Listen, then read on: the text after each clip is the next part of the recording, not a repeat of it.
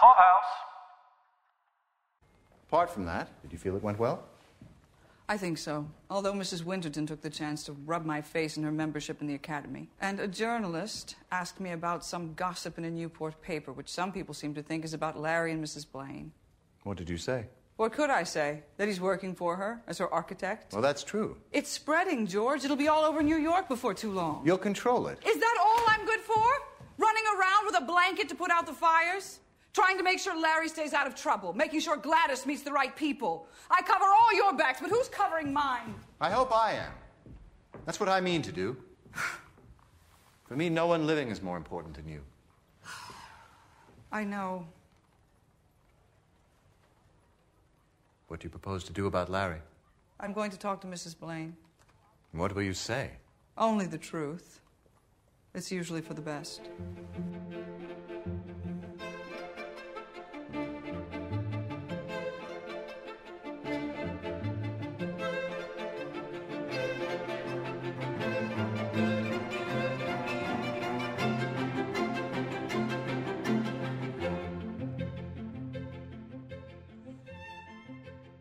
Welcome to New Money, Old Rules, the Gilded Age podcast. This is Caroline. And this is Mike. Tonight we're discussing episode four of season two of The Gilded Age, His Grace the Duke.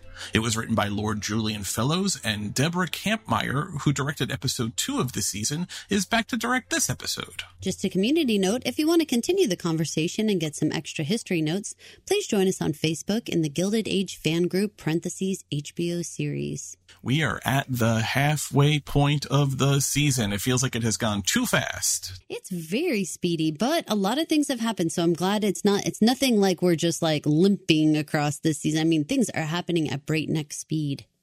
Very fast. And there's a lot of things going on. I've been reading from people talking about how uh, i think I, th- I feel like this season is split with people who feel like there's too much going on now and some people who are just very happy with the amount of things are going on. The one thing i'm not hearing anyone really complain about is the pacing. I think everyone feels like it is moving at a nice clip without feeling maybe too rushed but also not bogging down. I guess with the amount of storylines they have going, they really can't be bogged down. Right. I mean, we pretty much just like visit with each person and like move them ahead quite a bit. And then we like jump to the next person. There's lots going on. Yeah. Here's, here's a little thought that occurred to me as I was putting together my notes for here. In the very beginning of episode one, when we meet Reverend Forte, who, by the way, the show has changed his name. Uh, so, so he was when when it was announced that Robert Sean Leonard was going to join the show, and all the press material about it announced his character was going to be Reverend Matthew Forte, okay. and and it's also that way on IMDb, which obviously that makes sense because they would have probably taken it from the official casting notice that was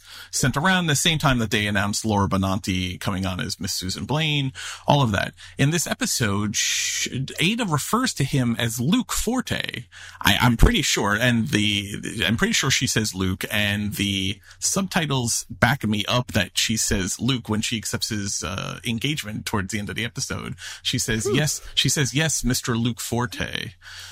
unless unless unless I'm hearing it wrong, and as is the subtitles. So I guess maybe they're just doing like a whole like Gospels thing with Matthew and Luke. That's funny. We'll have to listen and see if that continues, which one it continues with. And, so, well, I went back thinking about it. Had they, where did I get his name was Matthew? And I went back and I looked at all the press materials, and that's definitely maybe probably where I got it from. And, and IMDb also says Matthew Forte. But then I was trying to think, have they actually said his first name? And I can't remember an instance where they have. They always refer to him as the Reverend or or the Reverend Forte or Mister Forte or Reverend Mister Forte. They never say his first name. I can't think of an instance where they've actually said his first name. Even Ada, who has accepted his engagement, I think this is the first episode when she says Luke. I, I think it's the first time she's actually said his first name. If you guys are out there have have an instance where you can point to, please let me know because I feel like I'm going insane. Uh, I, I feel like I'm just taking this wild tour down the Gospels. But anyway, Mr. Matthew Luke Forte, whatever whatever the Reverend's name is, we're just going to keep calling him Reverend. So I want to start down in Alabama. I want to start with Peggy and T. Thomas Fortune. Did we ever mention that the T in T. Thomas Fortune stands for Timothy? I can't remember if we discussed that last year or not. I was reminded of it when I was putting my notes together this week. I'm not sure if we did. We might have, but but no, I don't think so. I've I've taken to calling him Thomas in my head because T sounds I, not substantial enough to refer to him as T and Peggy traveled to Alabama doesn't sound right. I also don't want to say TT, which is actually how I have it in my notes because mm-hmm. T Thomas, TT, that sounds also not right. So I think I'm going to stick with Thomas or Mr. Fortune, but I think I'm going to stick with Thomas. I don't know. I don't know how you're referring to him in your head, but his, his name is Timothy, but clearly he didn't like it. He didn't go by it. He went by T instead of Timothy. I wonder if it has to do with his slave days. Could be. I mean, Fortune obviously feels like in the line with Washington and Lincoln and, you know, the same as like Booker T. Washington, right? The, the T, I looked up what the T stands for and I can't, I can't pull it off the top of my head. It, it's a, it's, it's a fun name to say, but not one that naturally rolls off the tongue. But Washington feels like when he was freed, it was a name that, uh, that they picked, which I think was a common practice back then.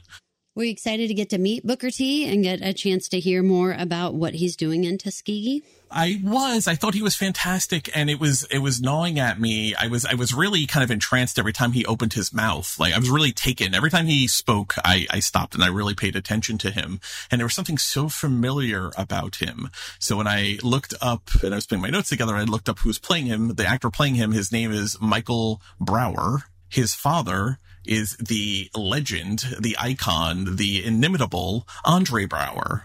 Uh, known most recently to many people as Captain Holt, but the guy from Brooklyn Nine-Nine, but he has a resume that goes on forever in drama, in drama, TV, and comedies, in movies. When, once you know that, you can't, you kind of can't unsee how much he looks like his father. Also how he speaks and delivers his lines like his father. That's very cool. I always like when we got like a little real life little nugget. Yeah, look at him. Look, especially like go back to the dinner scene, the dinner table scene when he's just being very stone faced and trying not to lose his cool over uh, Thomas. Uh, anyway, so yeah, let's get to the storyline because uh, I'm curious what you thought of it and how they're approaching it. I feel like they took the argument or the conversation that Peggy and Thomas were having in the office of the Globe last week and they really expanded it. They put it between Thomas mostly between Thomas and Booker and it made it more contentious, but I don't know how much more further down the line they got in pushing the two sides agenda or, or really, or really swaying one side or the other. I think neither side walks away from that dinner conversation convinced or or their mind changed. And i think really it just comes off as thomas being a really bad dinner guest. But I, am I'm curious what your overall thing was. I'm curious if you thought it was weird that we didn't see any of their journey down to alabama. I feel like there was a lot of build up with that especially with dorothy's warnings about crossing the mason-dixon line. And that we pick up with them literally at the train station in in uh, tuskegee my guess is without that extra episodes at the end, I feel like they probably, even if they filmed it, they probably had to edit that stuff. Like, like, like, let's just get them there and get them, get them going. I appreciated that Peggy pretty much came up with a little bit of a solution for the argument between T. Thomas and Booker because she comes up with the idea of just talking to the students without Booker around. And by doing that, they should be able to get more of an honest assessment of what's going on and like, is it meeting people's needs? Is it not? Because at the end of the day, T. Thomas can want lots of stuff for lots of people. It really does matter that when they interview these students, if they feel like I'm being fulfilled, I'm feeling really good about my education, I think that should speak louder than T. Thomas's criticism. Let's listen to the clip from the dinner and then talk about their interview with David Sturt because he's he's the young man who uh, teaches Peggy how to milk the cow. their interaction with him is most impactful in light of the dinner conversation that comes the night before. So let's take a listen to that. Now, I applaud what you're doing, but can't you teach them to fight? They may gain a degree here, but in the white world, these proud students must learn to creep and crawl before they're allowed to exist. Our lives aren't so different. Things may be worse in the South, but even in New York, we enter through the back door. We're not welcome in the white stores or restaurants or anywhere else. I've been asked to make the characters in my stories white in order to be published. Maybe, but you can still earn a living as a writer. What does a colored dairy farmer trained at Tuskegee do when the white man won't pay a fair rate? Why not sell to a colored man? Because that man is probably just a sharecropper and can't afford it. Until we demand our rights as full citizens, we won't get anywhere. Of course, I understand your anger, Mr. Fortune. Do you think I don't feel it? But it doesn't work down here. To build Tuskegee into what it is now, I have had to make peace with the white folk. The white man terrorized colored folks in these parts, and no one does anything. I'm not making deals with the white people who terrorize us. How can you tell the difference? you were a slave, and so was I. How do you make peace with people who bought and sold us? Who branded us like cattle, whipped us on Saturday, then sat in church on Sunday without a morsel of shame. Some may keep silent, Mr. Fortune, because they tried your way and they got killed for their trouble. I don't mean to scare you, Miss Scott. You're only telling the truth. But what if you ever stop playing their game? If you stop being calm and keeping the peace? We are opening the largest building in Tuskegee. It will hold offices, a kitchen, living space for students and faculty. You don't get that by picking fights. I think that the Tuskegee School is a political argument in itself. Can't you see that you both want the same things? It's only your methods that differ. I just know I'm unwilling to make nice with people who lynch at will. And then he goes on to compliment Fanny's dinner, and everyone is just left so awkward at the table. I, I feel like that last bit was him just trying to get the last word in. It was not, no one needed, no one at that table needed to be said. Even Peggy, who didn't live through being a slave herself, didn't need the point made about people lynching at will. I think he had made his argument well enough already. I agree. And I think that T. Thomas, uh, on the whole, like when we're talking about like when Peggy goes and knocks on his door and he comes in, he like opens the door shirtless. That was very odd. I mean, I don't really care who's on the other side of that door. You're staying in someone else's house and you're traveling with an employee. Who could have been on the other side of that door that that would have been appropriate? Like, why wouldn't I mean? Why wouldn't you just say, "Hold on one second and put your clothes on"? So T. Thomas, he's he's not all about the manners all the time here. I agree. I agree. And, you know, I think that was the most hanky panky esque thing that happened. So this is one of our conversations. Were they going to play this straight? Were they going to fumble them together? Were they going to, you know, have them bump in or have some kind of romantic interlude? And they really did stay away from it. I think the only real nods to anything really were this scene where you're right. He opens the door without his shirt on and, and it's Peggy who's made to feel embarrassed, right? She, she peeks and then she sees him without a shirt and she like backs away from the door and like goes to her, like her, her hand to her face kind of thing. Like, oh, wouldn't any of us feel that way though? In all honesty, like I mean, if you're traveling with your boss somewhere and and you come down the hall and you knock on the door, there is zero percent chance I think that person's coming with just pants on. Like I, I, would be completely thrown by that. So I just thought that was an it, to me. I wondered if it was a little bit of like an upper hand move because he it, he knew it would like knock her back on her heels because it's not that is not proper etiquette. But it's not even proper etiquette now. Like if you're at someone's Thanksgiving house right now and you happen to be listening to this, or maybe you're getting ready for Christmas and you're listening to this, if you're staying at someone else's house and someone knocks on the door, don't oh, don't open the door topless. That's that's gonna be weird for everybody, y'all. Weird. I can't even imagine my boss opening his door topless. That's what I'm saying. Like, it was just a weird move, and it wouldn't matter who it was. It could have been, you know, a staff person, it could have been a student, it could have been Booker or Fanny, any single person. It would have been embarrassing for. So I mean, yeah. let's knock it off. Right. I mean, there's a two and three chance that it was going to be a woman he's not married to at the on the other side of that door.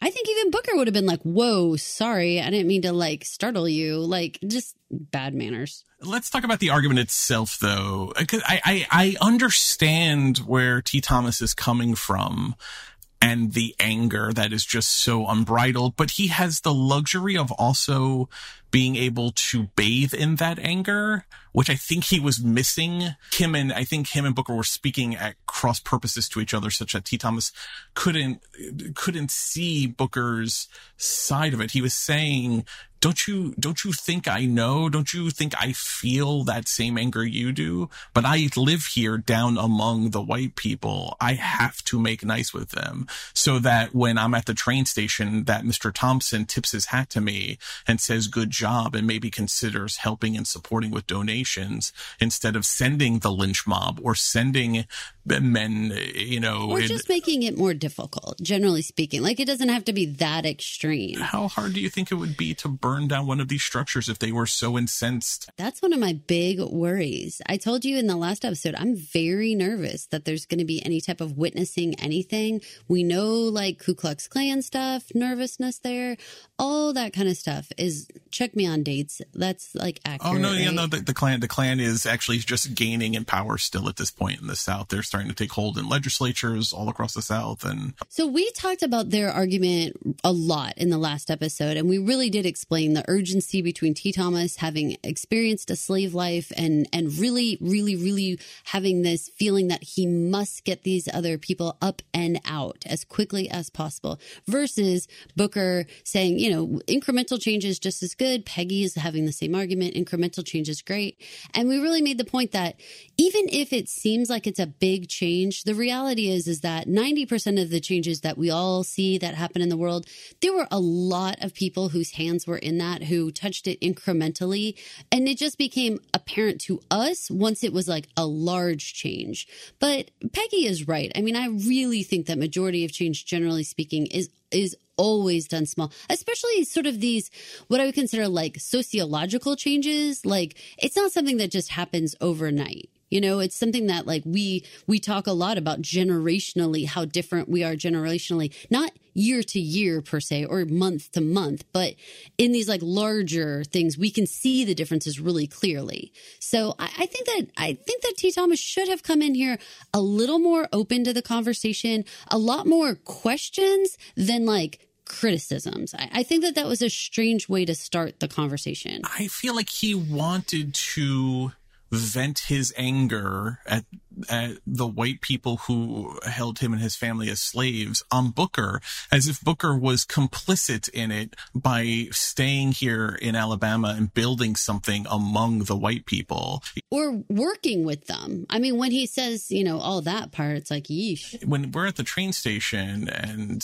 the conversation is very cordial between Booker and, and Mr. Thompson, and he, you know, hear great things about your dormitory. You should be congratulated, he says. He gives him a hat tip. You know, Peggy but then T. Thomas look at looked dumbfounded at Booker and said, "Have things changed so much? You know, here between between our people and the white people." And Booker says he uses the phrase "incremental changes with the whites." So he's acknowledging change is incremental because that is how change is. And and T. Thomas almost doesn't want to see it because again, I think he wants to. He has the luxury to bathe in his anger because because he doesn't live in Alabama in a post Civil War South. So he lives in the North in New York, which Peggy points out is, is not great. It's, it's more progressive than maybe the South, but she still has to enter through the back doors. She still has to make her characters white in order to get them published. T. Thomas gets to be the editor of a newspaper. He gets to write with his flaming pen whatever he wants and vent his anger. That's a luxury that Booker doesn't have. Booker is in the trenches with all of the young men and young women, him and Fanny, who didn't get out of the South after the Civil War, but yet stay and have to make lives for themselves and maybe make lives for them that aren't so dependent on white people employing them or, or even if they are, but bringing skills to bear. It's not just about the normal school and training for teachers. I think Fanny bringing up the dressmaking division that they are making uniforms that they are selling that is actually generating money for the school, but also teaching a higher paying skill that is marketable anywhere. My grandmother was an immigrant off the boat and supported her entire family with, with dressmaking and tailoring for years in the garment district of Manhattan. It's a skilled job in a time when not everyone, not everyone's going to be a newspaper editor. But I think the interview with David Sirtt and Fanny talking about the dressmaking showed to T. Thomas whether or not he's willing to see it, that not everyone here is just being taught how to be a farmer or be, be a milkman. They're building buildings. They're learning how construction goes. They're learning how to till soil and plant crops crops and harvest them. They're doing all of the work. They're literally out doing the work every single day in a bunch of different fields. That's invaluable. And people today could use uh, educations like that. I agree. I think that there's quite a bit though that T. Thomas has to kind of just figure out internally because he has gone through a huge traumatic life up until this point. And so everything that he's talking about and you know, he was pretty graphic, you know, talking about whipping people on on Saturday and going to church on Sunday, that type of thing. I understand that everything is so incredibly raw for him. Because of that, he cannot fathom working with any of the white people that that had anything to do with anything, but I think just generally speaking, any white people. The the problem larger scale than that is is in order to be successful, it will be very difficult to to just keep two people of color as your business partners when they're still trying to come up and out. So it's like one of those things where it, like the people who can make your business successful, you, you really do need to be successful with all different races, you know, so that you can be successful. That's the people who have some money currently. Hopefully, very soon, people of color will have some money and they will be able to buy your goods and they will be able to do more. But right now, it, it would be advantageous to tap into the current markets that are already being successful and making money. Here's one thing I, I, thought was interesting, and I think we're not done here in Alabama. I feel like we're going to have at least another episode of Peggy and T. Thomas there. We've seen only the really good parts of what's happening there and we've only seen so far we've only seen one interaction with a white person and it went very well and it was very cordial and, and I dare say even respectful and and and admirable of of his comments towards what Booker T Washington has accomplished so far with the Tuskegee School. Remember in 1883 the school's been open for 2 years. Fannie and Tom and and Booker by the way are basically newlyweds. They they had known each other since they were both at the Hampton Institute in Virginia where they both a normal school where they both learned how to be educators.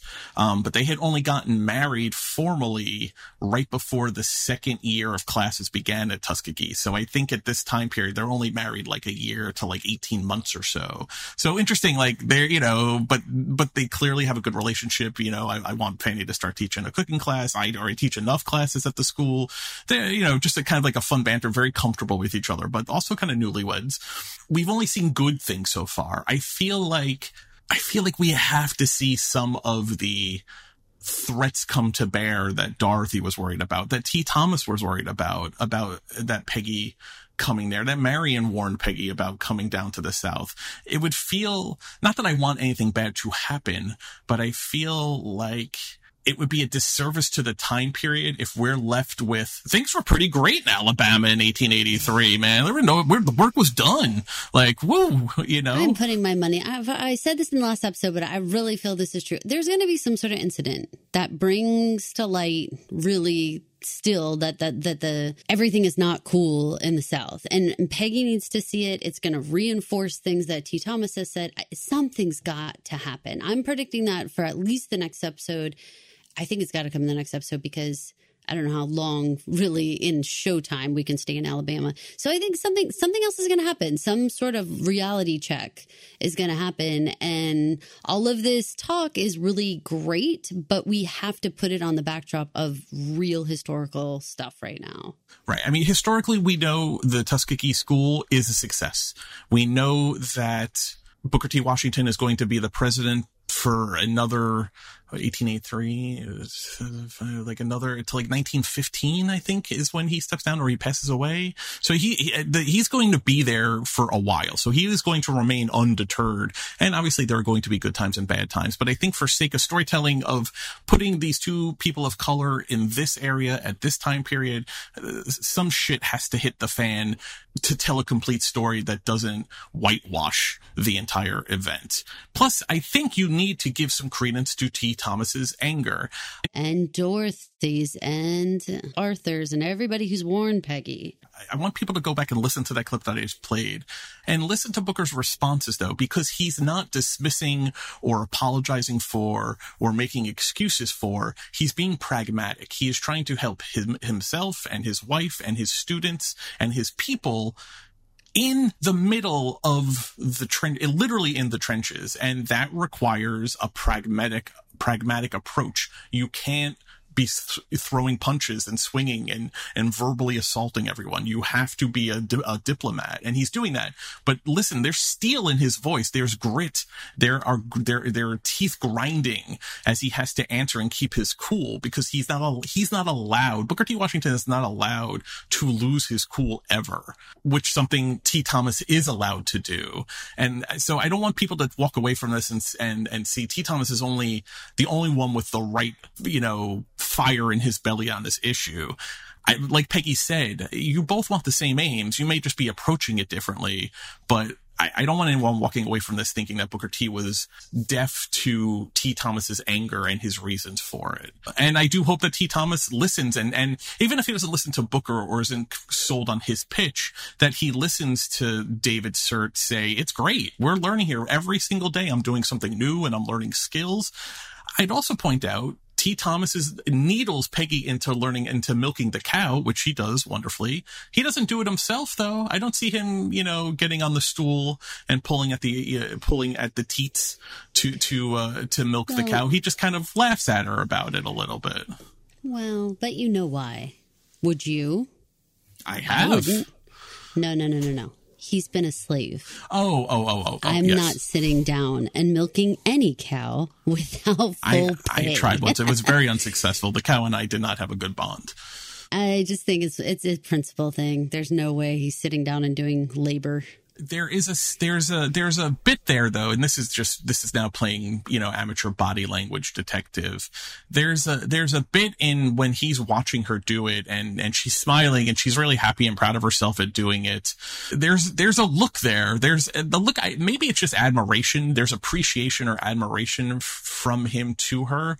And he gives a similar look during the dinner when she says, when Fanny says to her, Oh, the girls are going to be awed at you when they get a look at you. T. Thomas asks her, awed why? Awed how or why?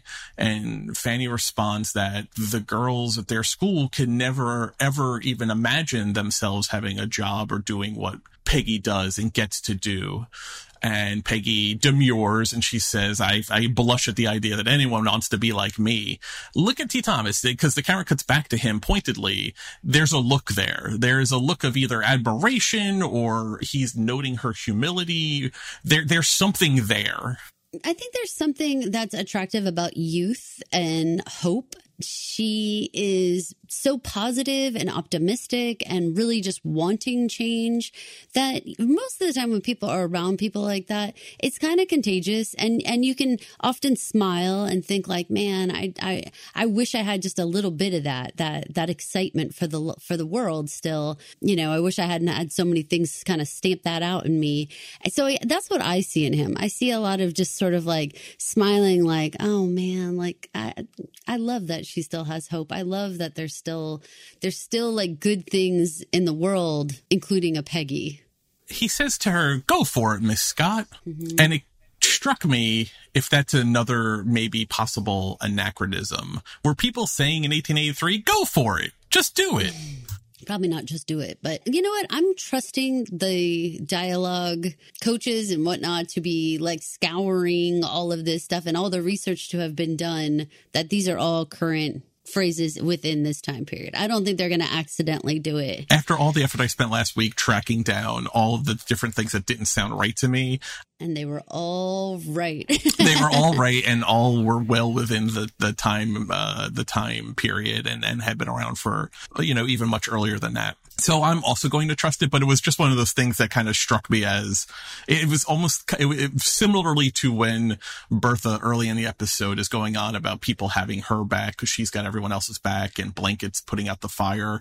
I don't know any of those phrases. I don't know if people were saying in the 1800s, you know, who's got my back?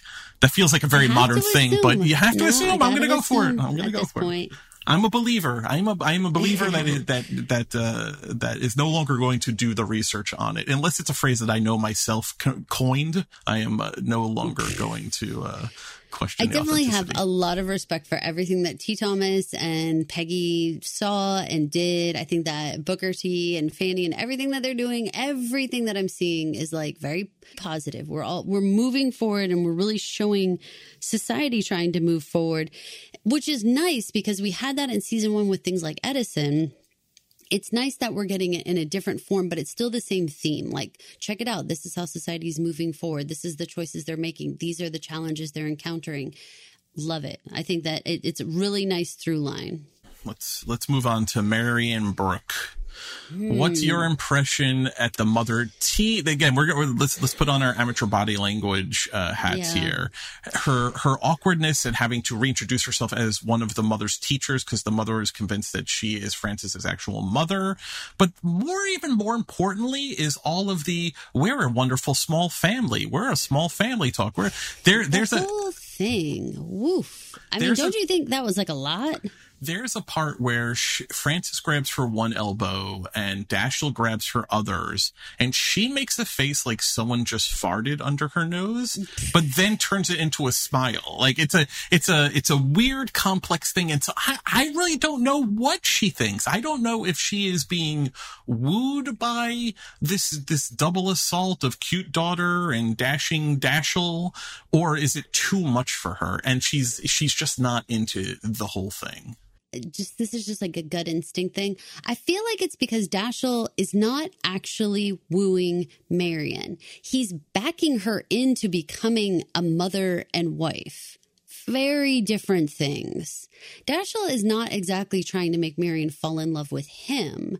Not exactly. It's not about their relationship. It's about them becoming a family and or mother. The, and the thing is, that's a well, family. That's what Frances says. Right, right. I'm sorry. Times. I'm she right, but so, she he's backing her into being a mother first, wife second. It feels like perhaps, but I but I think that even how angry Marion gets, like when she's having to explain it, and she, it's not just like she's embarrassed to have to explain that she's not the mom. She gets upset, like angry a little bit. Like she gets a little harsh tone on, a little edge where she's like, I'm not her mom.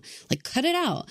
There's parts to that that I was like, whoa. I felt a little bit less like Marion had any real desire to be doing this. Uh, taking advantage of her seems way too strong. I'm not trying to say that, but I am saying, uh, I think a bunch of different times she felt like she was being pulled by the bridle and she was like digging her heels in like what the heck is happening next she's not willingly going forward and dashiell and by by extension frances are really incredibly pushy with all of this. I mean, when she says, I'm going to meet my aunt in the park, and also, no one was respecting anything she was saying. She was being like literally manhandled and just like pushed into doing this. I don't think that's the right tack to take with Marion. I think that she's an independent enough woman. She's got enough going on. She's got a good head on her shoulders. I really think that Dashiell owes her a frank conversation about their actual relationship and like what it is he's trying to have with her because that's not happened at all. He's just talked to Agnes and then he's been pushing her from from like kind of the side way into a position none of which feels like i'm so in love with marion and marion is so in love with me. None of that is happening here. This feels very convenient for dashiell. Other than the i still owe you a treat there's been no wooing really other other than being a little knight in white shining armor with with uh, mr morgan to be oath. fair though that was all you know means to an end I mean, he he had to be like buddy enough with her for her to like say go to the play and for them to like sit and talk more. But like I'm like struggling because it was just a little bit at the beginning, so it, it just feels like a like a little carrot that he gave her, where she thought this could be something else was happening here. There was some flirtation and some banter, and then just got shoved right into we're a little family talk. I, to me, he did not approach this well. It was awkward to begin with that she already knew Frances before she knew Dashiell. Like that already put them in a weird spot. I think an interesting wrinkle that's introduced in this episode and something that Dashiell potentially has to worry about as a competition for his affections is the introduction of Jane Addams via the headmistress of the school that Marion is teaching watercolors at. She approaches her after the tea. She stops her and says that the school, in conjunction with Jane Addams, is going to begin uh, teaching charity classes and they'd like Marion to become one of their teachers and not just teaching watercolor, but teaching basic skills, reading, writing, arithmetic. That's significant. That is her moving into becoming a teacher, not just a, not just a art, an art teacher who comes once a week to teach watercolors. And Jane Addams is not a insignificant figure in this world. Jane Addams, she really hasn't come into her own yet. She's, I think she's just in her early 20s at, in 1883, but she's going to become one of the leading social workers of the next 40 years. She's going to create Hull House, which is one of the most famous settlement houses in the settlement house movement of mixing incomes and living situations as to lift the more poverty stricken incomes up uh, by spreading some of the wealth around. She's going to be the co-founder of the ACLU, I think, in the early 20s. Uh, Jane Addams is a is a, is an she's an early suffragette. She's going to be part of that movement. These are Jane Addams is going to be someone that Marion Brooke is very much going to look up to, and in the same way that they were all taken by Clara Barton in season one, I hope we get to meet at least a young Jane Addams this season now that she's been introduced here at the at the midpoint episode because game changer, game changer for Marion and her life plans if that turns into a thing. Well, suddenly she has a way to support herself and and be a professional without having to rely on getting married, and that. I, I, is not a hundred percent. I mean, there's certainly, you know, still societal things and everything about being single and the school marm and all that stuff. But you're right that she's growing into herself. And I think that's where a lot of this pushback was happening. I think it was a lot of like, you, you know, maybe last year's Marion could be, you know, just scooped up by a Mr. Raikes and, and she would just be like, oh, this is so exciting. I think her eyes are wide open this time. And I think Dashiell's really pushing her in a way that feels eh, like he's not even that into her. He just thinks she's nice enough and good enough to be a mom to Frances. I'm I'm glad you brought up Mr. Raikes because I started talking about him actually at the very top of our discussion, and then I got completely sidetracked we were told in the first episode that he was going to be marrying Sissy Bingham next week on Easter mm. Sunday. And we haven't heard about this wedding. And I feel like that's some event that, at least in passing, someone's going to mention we were either at or going to the Raikes Bingham affair. It's a high society wedding after all.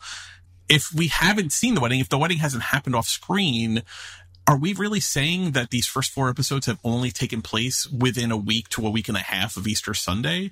Because that's wild. but the actor who plays Mr. Raikes is not coming back this season, so we're not going to see that. We will hear maybe conversation. I think that that's fair. Right, but, but that's what I'm saying. We haven't even heard. Yeah, uh, but who? I mean, is he inviting Marion's family? I mean, no. So, I mean, who would come well, the this? Binghams, I got the impression the Binghams are a high society family, so you would think Aurora Fane or Mrs. Astor. But, but more importantly, Mrs. Astor, maybe. But more importantly, the Reverend, you would think would have mentioned again. It's just weird that he mentioned that at the beginning, and then we haven't heard it about it again, and we've seen the Reverend a bunch in the first four episodes. I think we're just on the, the, the bullet train at this point. And so to go back to a one line comment you know, from the beginning when we know that that storyline's not coming back, it would feel like, okay, you know, like whatever they told us about Mr. Raikes, it'd be like, well, cool, that's some closure. But I don't really know that it would, I wouldn't add anything to this conversation. I, I agree with you. The timeline is wonky though. I remember I remember I brought up the Oscar Wilde play. It doesn't yeah, actually go until like August. August. I, I, looked up when peonies bloom and it's right around when Easter Sunday would be and then into April and May. So if he's giving her peonies, fresh peonies, like like we're still in the springtime and the newspaper that George has the political cartoon from Pittsburgh in it is dated Saturday, March 24th, the day before the season premiere, which was Sunday, March 25th, 1883. So yes, I guess maybe it takes a couple of days for a paper to get from Pittsburgh down to New York's offices. But I think we're really, I really do think we're within like a week to two weeks of only of the season starting, which seems like a lot of stuff has happened for only seven to 14 days having moved. It does seem very, very condensed if that's the case for sure. But we'll have to just pay attention to the timeline. If you guys are listening and thinking about, yeah, like where is this timeline? If you guys pick up little nuggets, definitely shout out to us over on X or on Instagram or over on Facebook at Pod Clubhouse and let us know, like, are you picking other little like timeline things? And what do you think about this? A little fun fact about Jane Addams. We were told last week Uh, when Bertha asks George into looking into when the Duke of Buckingham, Buckingham, is coming to America, she mentions that he's coming in on the RMS Servia. While the Duke of Buckingham is a fictional character created for the show, the RMS Servia was in fact a very real ship, and Jane Addams is coming to New York on the RMS Servia in August of 1883 in like the real world. Like that historically did happen. Henry James and Jane Addams both, who though they didn't know each other, both sailed on the RMS Servia to New York in 18 in August of 1883. So we may very well meet Jane Addams by the end of this episode. She is actually coming to America, as it turns out. Uh, let's talk about Ada and the Rev. Dude, I was floored. I was floored. I could not believe it when he slid off that pew and actually proposed. And then they had the audacity to make out at the choir rehearsal. What? That was nuts.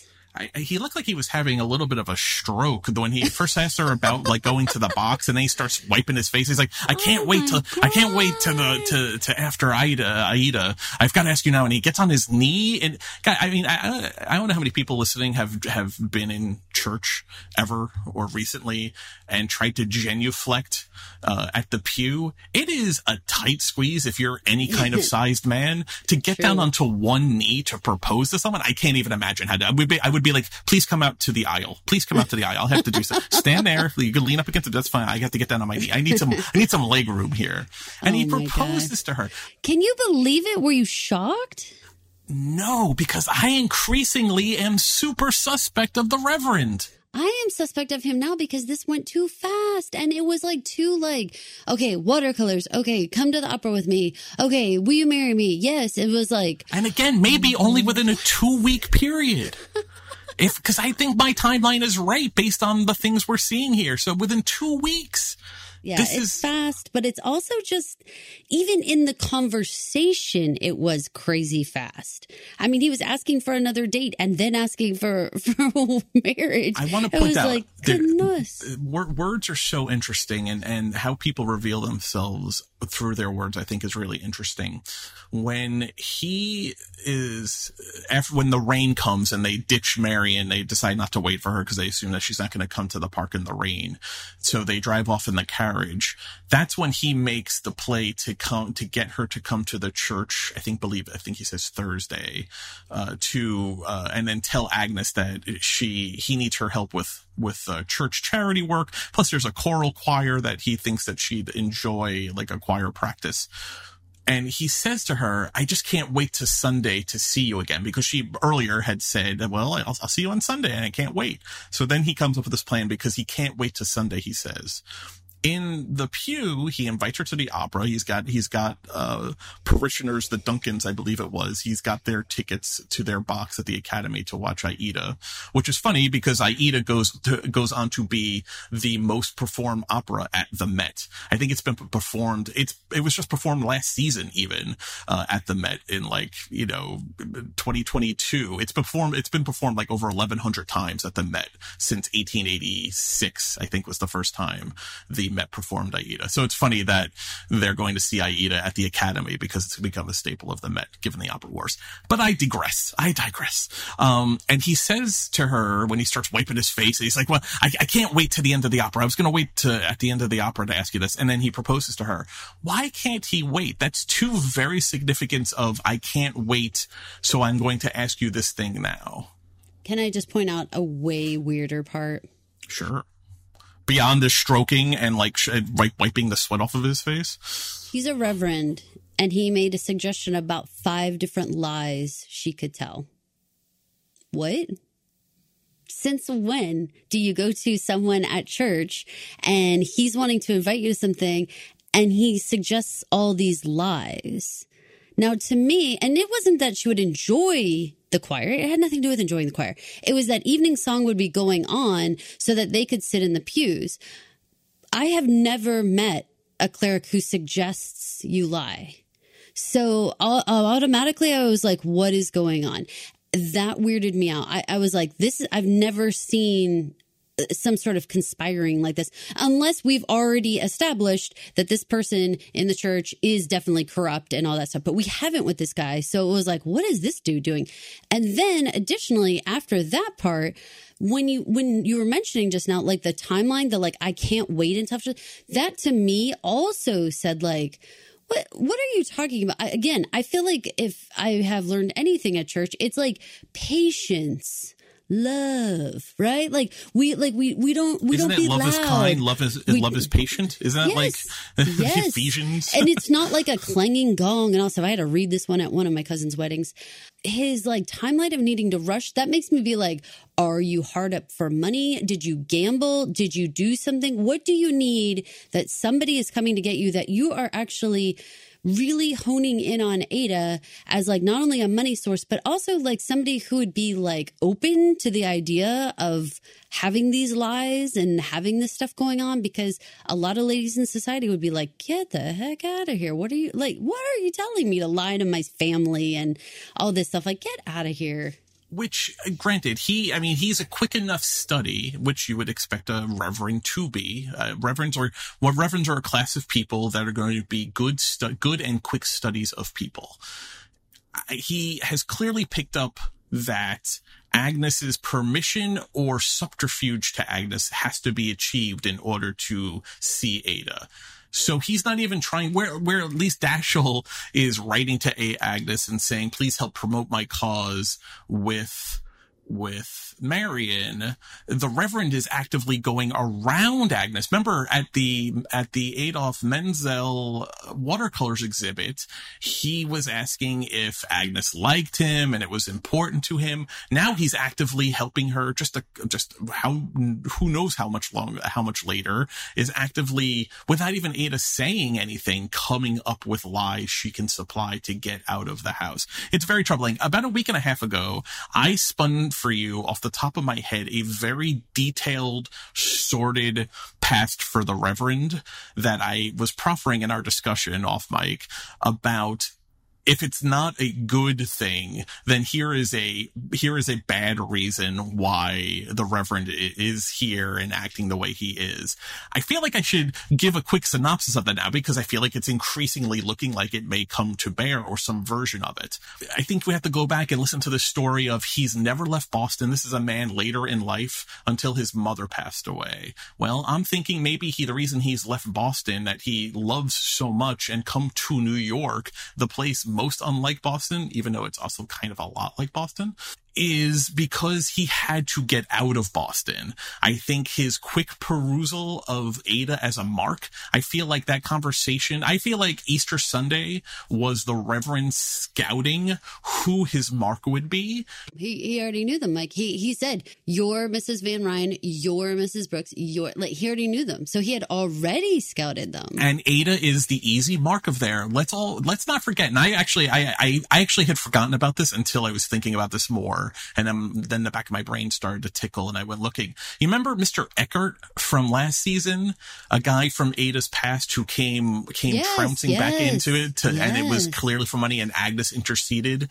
She she was included in enough because Ada ran Mr. Eckert through her, and Yep. so and and and Agnes ran him out of town for people that for people that don't remember go back and you know look at the Mr. Eckert storyline with Ada this feels very similar Ada is sweet Ada is simple Ada has never had happiness or anything to her own or love of her own an easy mark for someone who is going to make a, a sincere play for her with access to money I think Reverend Forte Luke or Matthew and maybe he has changed his name maybe his name was Matthew in Boston and now it is Luke and he goes by there Yikes. he's maybe he's got another uh, passport that says Mark or John. He's hitting all of the gospels. Who knows? I think he owes money. The Irish mob is is in is working and is existing in the 1800s, the late 1800s in Boston.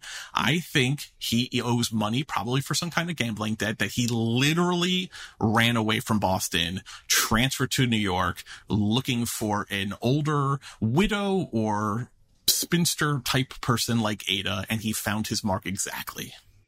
I agree. I think that that's where we're at. I, it feels like gambling, short of time, suggested lying. You are sus. I have a lot of questions about you. And now I hope Agnes gets involved and asks a lot of the right questions.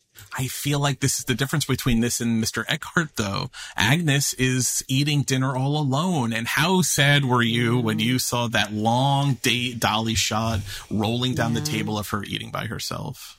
It was sad. I know, you know what? A big change from this season and last season is a lot more people were were cool with Agnes's like sharp tone and her biting wit and everything. This season, I'm hearing a lot more Agnes is mean. Agnes isn't being fair. She's cruel. Now, that was set up for us by Marion. She like literally put those words in all of our mouths. I mean, I still think Agnes has a very important role in all of this to keep everything on the the up and up, if you will. And seeing her there all by herself, uh, we did have Bannister at her at her elbow there, and I, I was really like, oh man, this is one of those times where I'm like, just just just be like, how about you sit down and we chit chat? But never. I know she's never going to do it. But I don't think Agnes is mean. I think as time goes on, her life was probably exceptionally quiet before Marion came in on the scene. I mean, we hear that all the time. We hear that they did not entertain, they don't do luncheons, they're not about parties. So if you think about what the last like 18 months or so have been for Agnes to have Marion and Peggy and Oscar's doing different things, and now Ada's doing all this stuff, her life is like been like a shaken beehive, you know? And it's like, I, I it's no wonder that she's agitated.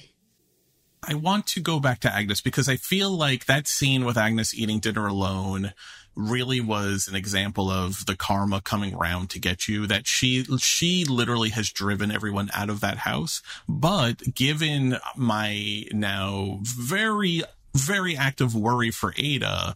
We need Agnes not to be alienating people so that she has a chance to intercede. See, she, we were lucky with Mr. Eckhart that she involved herself, that she knew enough of the details she and plot. knew of him. Yeah. And she knew of him to, to get involved and make a stand. She's being iced out and Marion actively helping Ada for a good romantic cause the two of them working together for Agnes. And again, Agnes is older now. Every, let's go back to the very opening scene of the season premiere.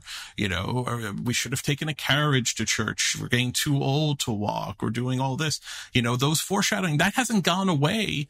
The, the chirpiness and people being shorter with her is, is just Agnes wearing on people after time. But she remains a sentinel devoted to protecting the family and the family's name. So will she have an opportunity? Here's the problem. She goes off on diatribes like she did in this clip that we're about to listen to right now.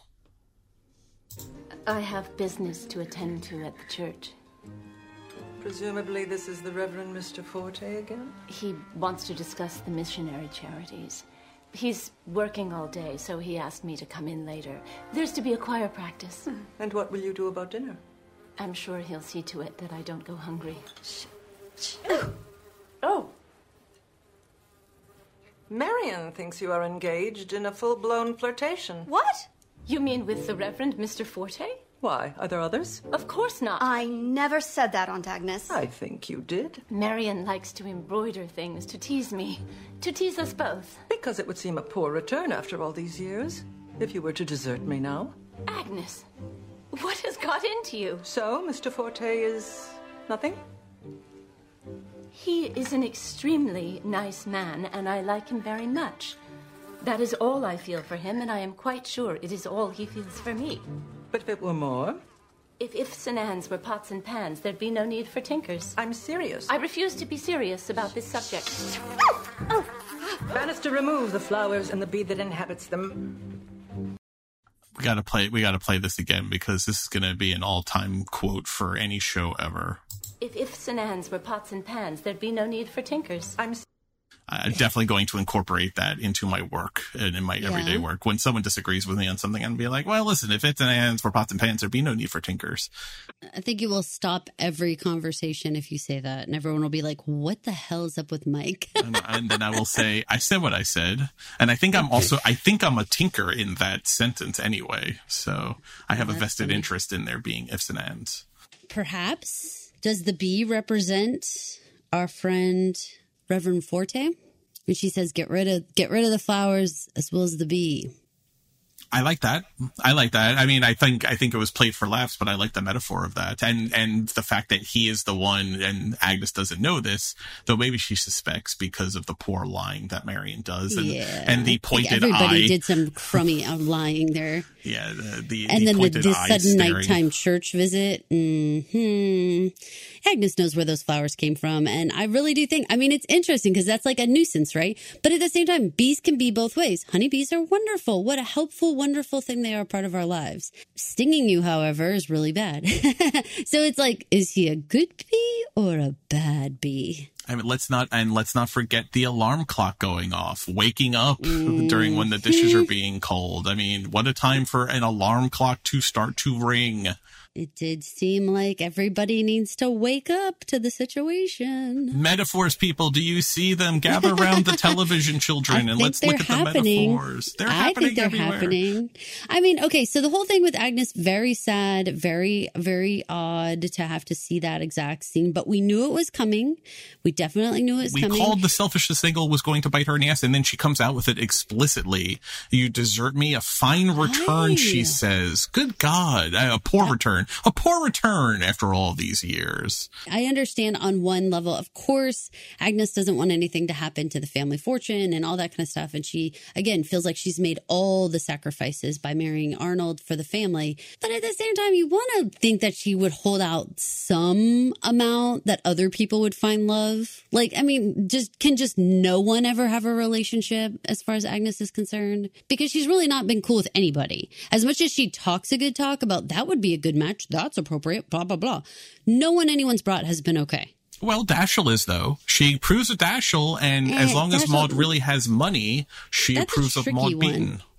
Okay, okay. But she hasn't met these people. She's met Dashiell, obviously, but Maud Beaton, she didn't know who Maud Beaton was.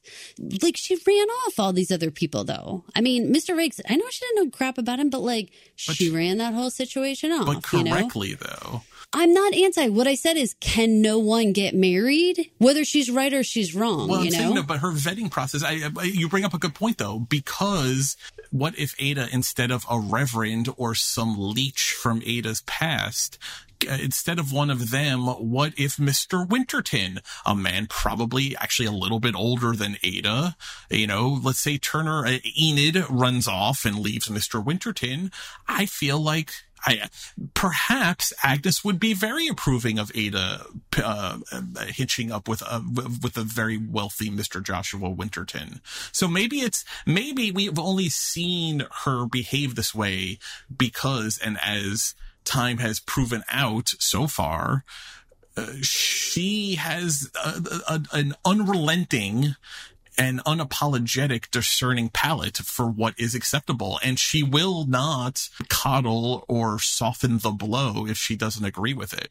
If ada actually brought home a suitable match of a wealthy family maybe she would actually be okay with it i don't think so but i'm saying devil's advocate it's wicked devil's advocate because you're because you have absolutely not even one example where it's been remotely okay.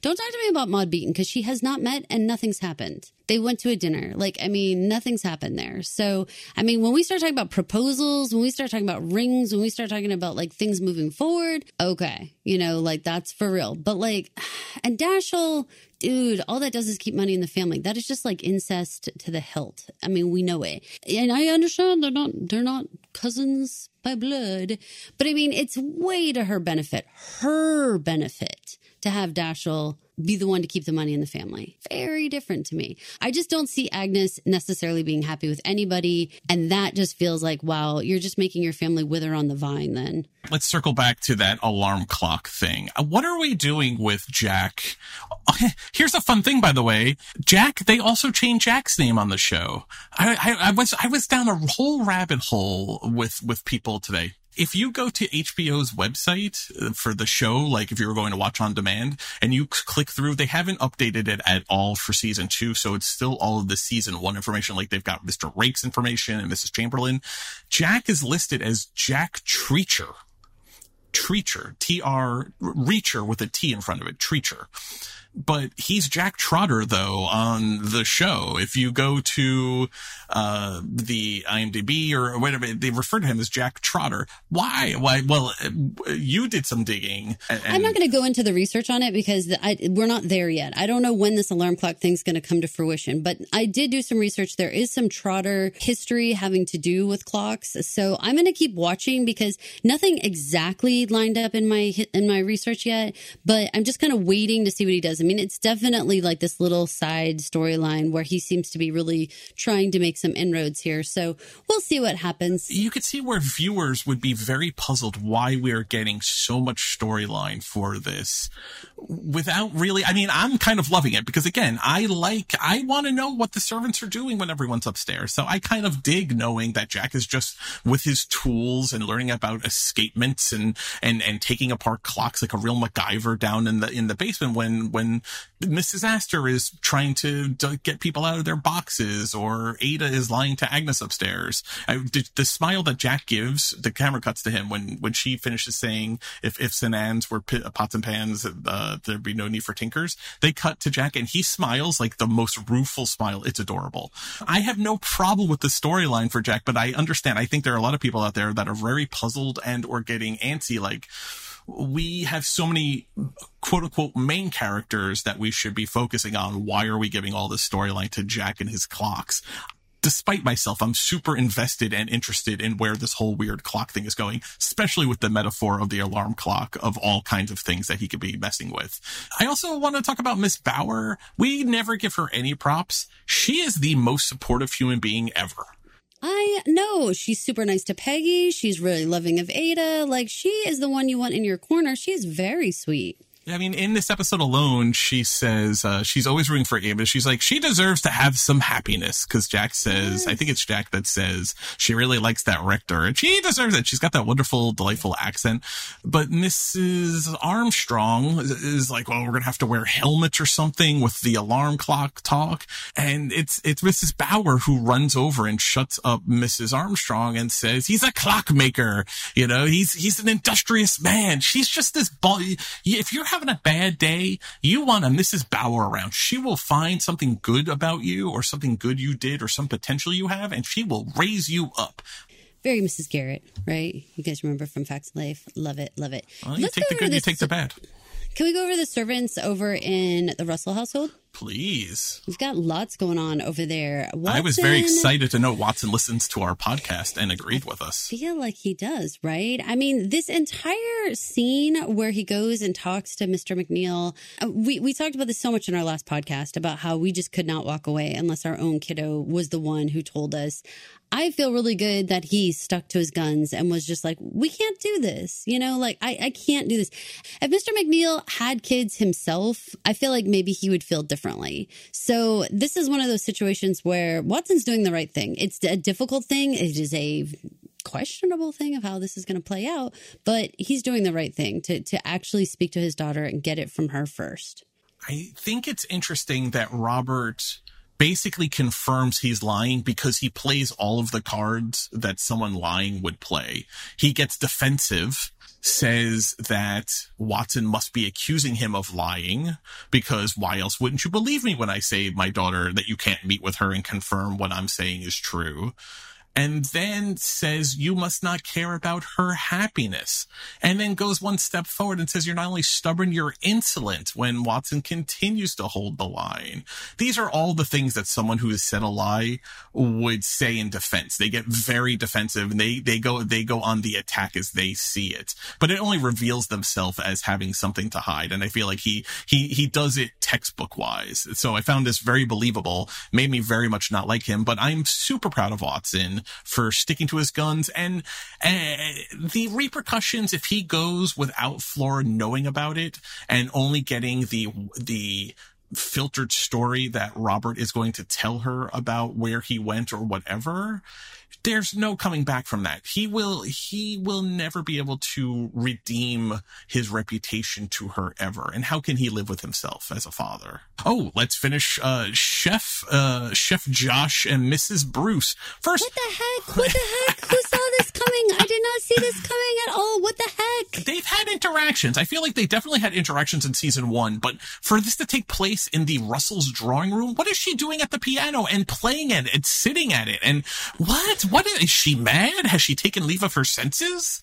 I cannot believe that someone wouldn't poke their head and be like, "What are you doing, tinkling the little ivories here? Like, get out of here!" But I did not see. I saw zero chemistry between Chef Josh and Mrs. Bruce. The all these episodes, all first season. I haven't seen anything. This really came out of the blue for me. I feel. I do feel like I would have to go back and see if we ever talked about it, but I feel like we did. I feel like there were some glances. Bruce. No, I no, no. I think there were. I thought she was like. I feel like she's like twenty years older than him. She doesn't even seem like I, I don't I don't know. They seem so different from one each other.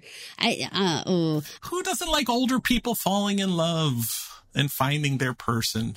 I didn't see this coming. I mean, next we're gonna just have like any old two people walk into a room and be like, "Will you marry me?" This is like, the power of the Russell what? drawing room. Did you see the mooch that uh, George lays on Bertha at the end of the episode? All right, we're gonna get over there. Let, are we ready to talk about the? Uh, we have to finish? Oscar so we can finish the Van Rhijn house, and then uh, then we're gonna head over to the Russells. Maud is continuing to be mysterious. She is she is heavily involved at the stock banking work of her father, such that she's dealing with contracts and stocks and such. That seems very interesting to me that a young woman in this time period would be doing that work, but here we are, and this is something that that Oscar knows about. So he actually does have value to bring to her beyond his charm and being able to make her laugh. And she seems to appreciate it because in a couple of, a couple of times he voices that he wishes he could help. He would if he could. And then in the park says to her, I might be able to help you. I am a banker after all. And also at the very beginning of the episode when the Reverend is making his pitch for them to help Bishop Riley's mission down in Mexico City, which real person, real mission, really did actually write a letter in December of 1882 to parishioners back in New York asking them for funds to help build build buildings down in the Mexico City mission of the Anglican Church in Mexico. It was crazy. I was reading I was reading 1800s documents of the Anglican Church. That's what I was doing earlier today. That seems like overkill. Oscar Oscar says that he'll make a donation in Maud's name because she comes in after Marian. I think it's Marian and Oscar joking about how they are willing to change. Well, Oscar's willing to change the world from the comfort of Fifth Avenue. Maud comes in and says, "Oh, that bishop sounds so courageous. I wish I could do something and be be adventurous like him." And Oscar says that he'd make a donation in her name, which she seems to very much appreciate. So he's doing all of the right things and maybe actually seems to be well placed to be a match for Maud, but super mysterious that the father, the father, would you be able to say no to your father? She asks Oscar if he was still alive. Very, very close to mysterious. And the fact that we think it's Jay Gould based on the bio that Aurora gives Oscar in Newport about Maud. Super mysterious. I'm very curious where they're going to go in the final four episodes, if they're going to tackle it at all. Now let's get to the Russells. I was very relieved that we got some actual agreement here between the two of them. It took a long time. I felt like it was painful the whole time. I didn't really know when she was finally going to give in. It was a lot. So, jumping into the Russells. the tour. I mean, it really just have to, we have to start with the tour right away. The idea that the Met is out of cash. I don't think that man pulled her aside nearly far enough to say that they're out of money and that's why there's no one working. Lord, no. The sales of the boxes at the Met have been slow. So while they all acknowledged, and this was said at the dinner where Christine Nilsson showed up and sang in the Marguerite's Garden, they announced that they're they're willing and ready to run at a loss for the first couple of seasons to ensure that they bring the best singers. That's predicated on them actually selling the boxes at the Met in order to bring in some money. So they're willing to run at a loss, but not so early. They weren't supposed to run out of money this quickly. Bertha takes it to George and says, and he gladly, without hesitation, offers to get involved. And she says that she'll appreciate, she'll appreciate anything he can do. But that conversation takes a drastic turn though, because it comes back around to Larry and Susan and also Turner and and her screwing around with Bertha. Let's take a listen to the covering the backs and putting out fires clip. Apart from that, did you feel it went well? I think so. Although Mrs. Winterton took the chance to rub my face in her membership in the academy. And a journalist asked me about some gossip in a Newport paper, which some people seem to think is about Larry and Mrs. Blaine. What did you say? What could I say? That he's working for her as her architect? Well, that's true. It's spreading, George. It'll be all over New York before too long. You'll control it. Is that all I'm good for? Running around with a blanket to put out the fires? Trying to make sure Larry stays out of trouble, making sure Gladys meets the right people. I cover all your backs, but who's covering mine? I hope I am. That's what I mean to do. For me, no one living is more important than you. I know. What do you propose to do about Larry? I'm going to talk to Mrs. Blaine. What will you say? Only the truth. It's usually for the best. What a sick burn to leave the room on. She had to she had to get back at him for his for me no one living is more important than you line, which is a great line. Talk about put it, you know, stitch it on a pillow or put it up on the whiteboard for memorable quotes. For me no one living is more important than you pretty great line, George. So I like that she kind of digs at him just to let him know he's not out of the doghouse yet, that the truth is the best way forward. George. was this predictable that at some point Bertha was just going to have a complete meltdown and, and a yes. breakdown for everything she's yes. trying to handle? Yes. And P.S., just like this entire thing about, you know, he's making everything so much more stressful. She isn't used to having to deal with the state of her marriage while dealing with her kids and their societal life and the Met and all this stuff going on. When you pile on the relationship portion of it, that, that was breaking her back. I mean, she, she needed this part to be done. So did George. He's got a ton going on. I'm really relieved that they finally were okay. I really disliked Bertha's dress. It looked like a weird Martha Washington colonial dress that did not look fancy or fun at all. The only dress I liked that she was wearing in this episode was the silver dress that she wears to the Duke's reception. That one was very pretty, but this weird. Yeah, uh, no. th- here's how I want to describe it it's like corrugated cardboard that is like the color that you use for like bulletin boards when you make a border. Yuck. I don't like it. All right. So before we get to her taking out Mrs. Blaine, because this episode was her laying out here the the several fires she has and how is she going to address them. She she knows she has to deal with Mrs. Blaine. She knows she has to deal with Mrs. Turner or Mrs. Winterton. But first, let's resolve the Met and its funding. She asks George to get involved. George does get involved. Let's listen to the clip because then we got to talk about is George lying? Mrs. Russell, what are you doing here? Oh, did we need your permission? I only meant I wasn't aware you knew the Duke. I hear work on the Metropolitan has been suspended for a while. Well, that's been sorted out. It was a slight hitch, nothing more. So it won't upset your plan to open on the same night as the Academy? Good. I'm looking forward to it. Me too. I enjoy competition. Is that true? That everything's back on track with the Met? Problem solved. Work will start again in the morning. What? How? I hope you haven't put your own money into it when I promised you wouldn't have to. No, it was just bad accounting. I had Clay look into it and it's been sorted out. That is wonderful. Thank you. Mm, here's the deal on that. all he had to say, because she didn't say, I don't want you to fix this with our money. She didn't say that. She was like, man, I hope you didn't have to put money in this when I said you wouldn't have to. It was like that to where all he had to say was something like, I love you so much. Like your cause is my cause and I'm for it. He, he, didn't, he didn't have to say, no, I didn't put any money into it. We know he put money into it, you guys. I really do not think this was bad accounting at all, which means this is another lie. And I'm very worried. I agree with you.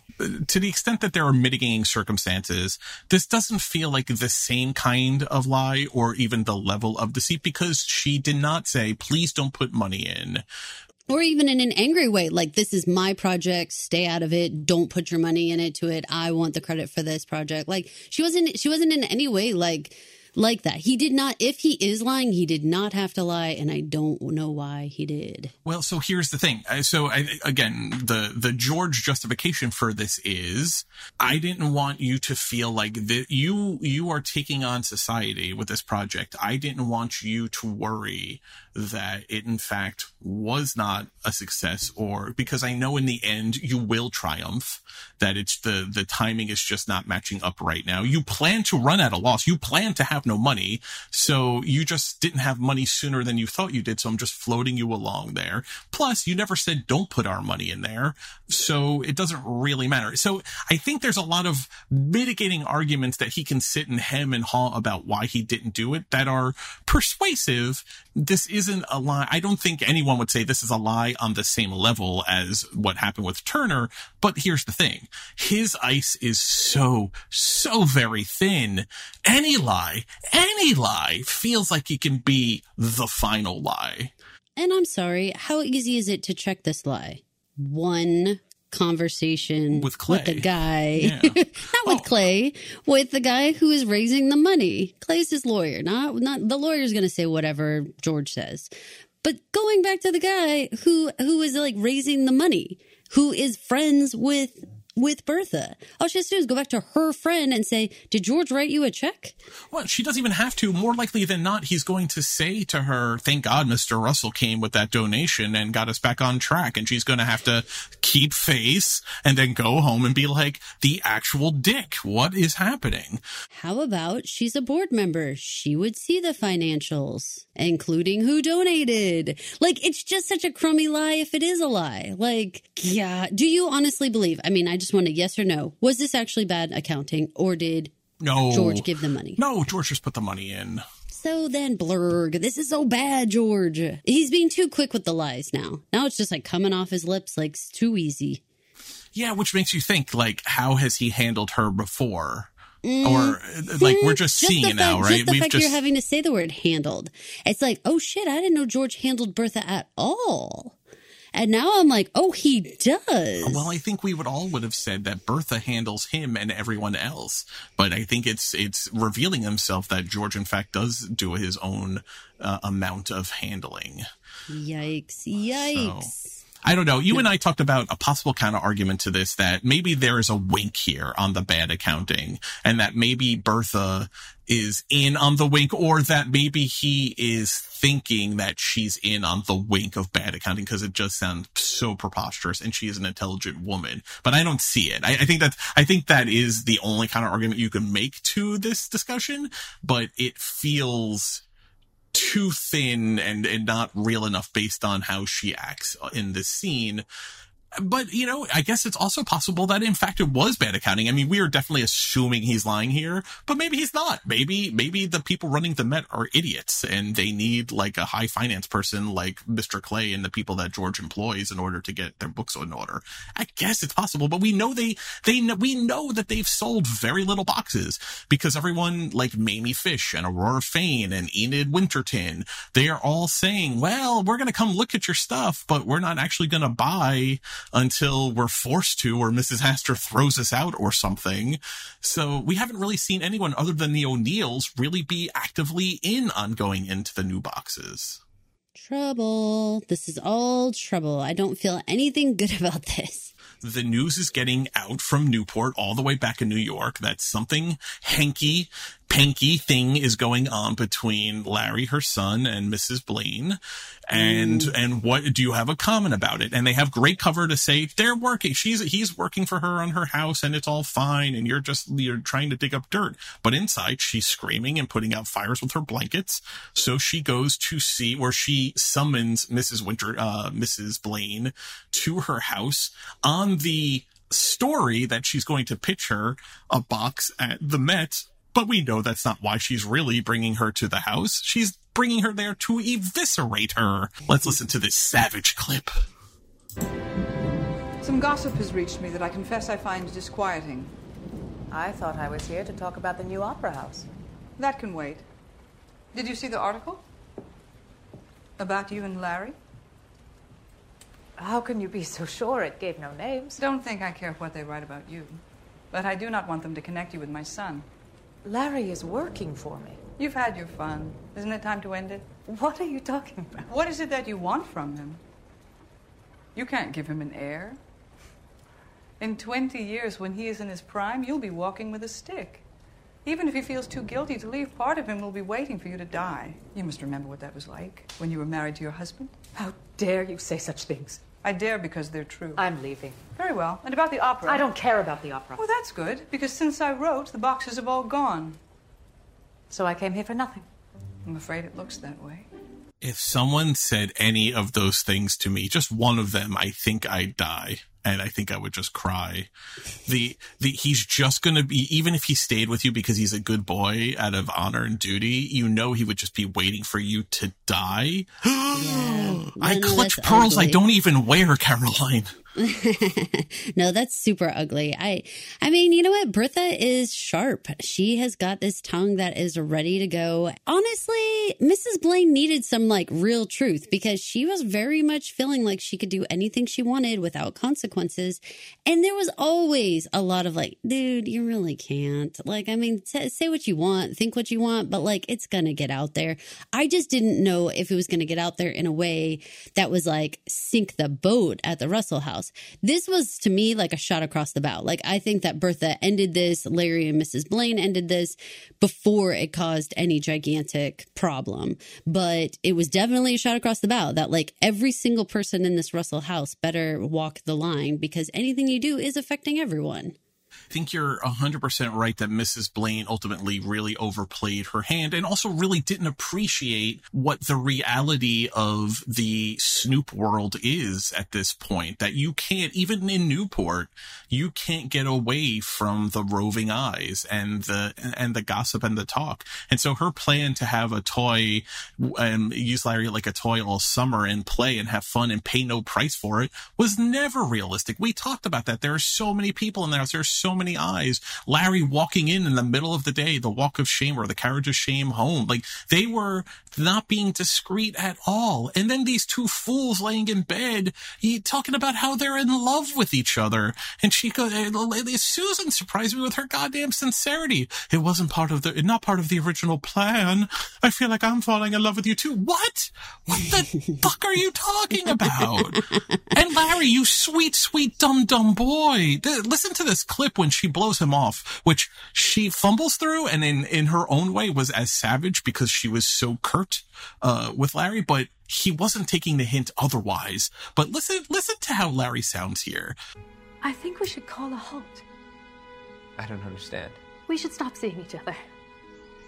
No damage has been done, nothing that won't be forgotten within a week. But if we continue as we were, things might get complicated. Yes. They will get complicated because we're going to be married and live together until we die. Please, Larry, you're making this more difficult than it needs to be. I think it needs to be damn difficult. What prompted it? Tell me. Was this because of my mother? Do you want me to take her on? Because I will. Don't. Because we're going to get married and fall in love and live together until we die. And I will take on my mother. Hmm. I feel so bad. Easy, Larry. You've soiled your pants in getting so excited. You need to go change your diaper. whether whether or not he was like had been with no other woman before, which I don't think that's true. This was seeming like his very first like really all in kind of relationship where something was he was feeling it. I mean, he is feeling attached. I feel really bad for him. I really hope that that Larry learns something from it and like kind of uh, takes this wounded heart that he's definitely going to have and not just be angry at his mom, but like Oh, he's absolutely going to be all of angry at his mom. be angry. That's fair. That's fair because anyone getting involved in anyone else's relationship, it's fair to initially be angry at them. But I hope that over some time here, he has some understanding that, like, really, honestly, this was not going to work out. This was silly. This was not going to happen. And I think he will eventually, because because it's very Marian, really. It's very getting caught up. It's very like, oh, we're going to meet and blah blah blah blah, and we're going to live together and love each other forever it's very like that. So it's very like kind of first real hard love and all that kind of stuff.